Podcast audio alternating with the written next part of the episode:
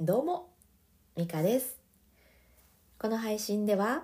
ポンコツママの失敗と挑戦をリアルタイムでお届けしております。いつもは後半に深呼吸のコーナーも用意しておりますが、今日はお休みさせてください。えー、とまたねアーカイブの方にも残っていてだいたい毎日深呼吸のコーナーも用意しておりますので、えーよかったらそちらも聞いていただけたらと思います、えー今日は4歳の娘とのやり取りで思い出したことをお話ししていこうと思います。イヤイヤ期の時からね、えー思っていたことを忘れていたので今日はねその話をして改めて思い出していこうと思っております。えー、と私はね6歳の息子と4歳の娘を持つ2児の母なんですがやっぱりね下の子って一度経験しているというかねこのお兄ちゃんで初めての育児っていうのを済ませて経験済みだったりするのであんまり、うん、悩むことが少ないなって私は感じています。まあね人によると思います。やっぱ下の子の方が大変って言ってるママママ友もいますし、まあ、人それぞれだと思うんですが我が家はね割とうんて言うんでしょう楽させてもらってるなって感じるんですね。でそんな中でも最近4歳後半からかな。うーんちょっと変わってきたなっていう風に感じることがあります。それがね食事ですね。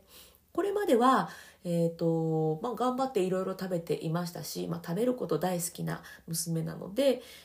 何にも大変なことってあんまり思い出さないんですけど最近はねもう30分ぐらいかけて味噌汁と戦ってるんですね。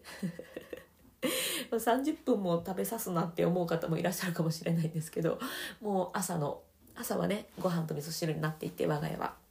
うん味噌汁に時間がかかるんです。である程度まあ自分で頑張りやっていうふうにやってでそのうちね人形が応援してくれたら頑張れるとか言うんで人形を目の前に置いて頑張れとかやったりね。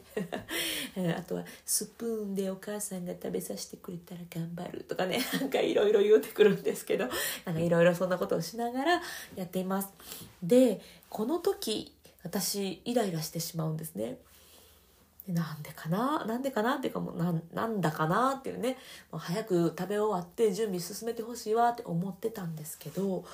以前私が自分で書いたノートの記事を見てあって あの気づいたことがありました。そのノートの記事はね「いやいやの相手はほうれん草」っていうタイトルのノートの記事なんですけど、まあ、何を書いたかっていうとイヤイヤ期の時ってあの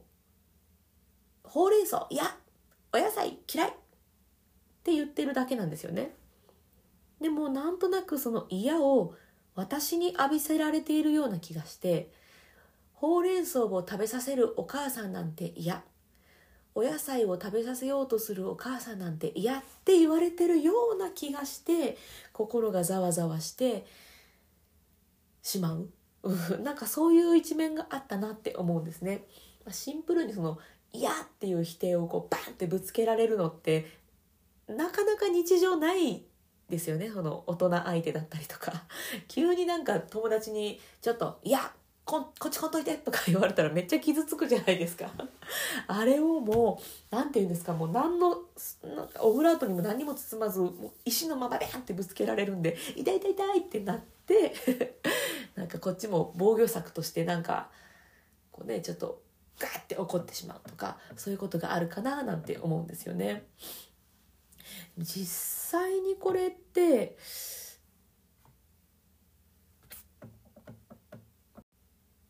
あすいません。なんかちょっと変なとこで止まってしまいましたね。電話が入ってしまいました。そうえっとなんだっけ。そう防御防御策としてなんかこ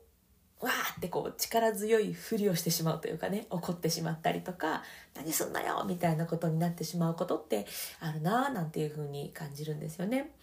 でもそれってやっぱりそうじゃなくって相手は息子？子供？はうんあ息子や娘か。娘はほうれん草が嫌。お味噌汁が嫌。って言ってるだけで、うん、私がイライラするものとは違う。相手のイライラの対象と私のイライラの対象って全然違うし、まあ、イライラじゃないね。子供はイライラしてないわ、うん、子供が嫌だなって思っている相手と私が、うん、早く準備してくれへんかなって思うのってやっぱ全然別物なのでそれをこう一緒くたにしてごちゃ混ぜにしてもうって思ってしまってたなっていうのを感じて、うん、あ明日の朝からちょっと対応を変えようなんて思っております。ちょっとね後半途中でおやばやばってなってしまってごめんなさいね。えっ、ー、とはい。ちょっと今日はねこれで終わろうかと思います。えー、っと何かご報告あったかな？えー、ツイッターのね、新しい機能のコミュニティを始めたりとか、えっ、と、ノートにいろいろ記事を書いたりとかいうのをしております。もし興味があるなと思ってくださった方は、私のプロフィールにいろいろリンク貼ってますので、覗きに来ていただけたらと思います。はい、ということで、今日も最後まで聞いてくださってありがとうございました。今日も充実の一日を過ごしましょう。それでは、また。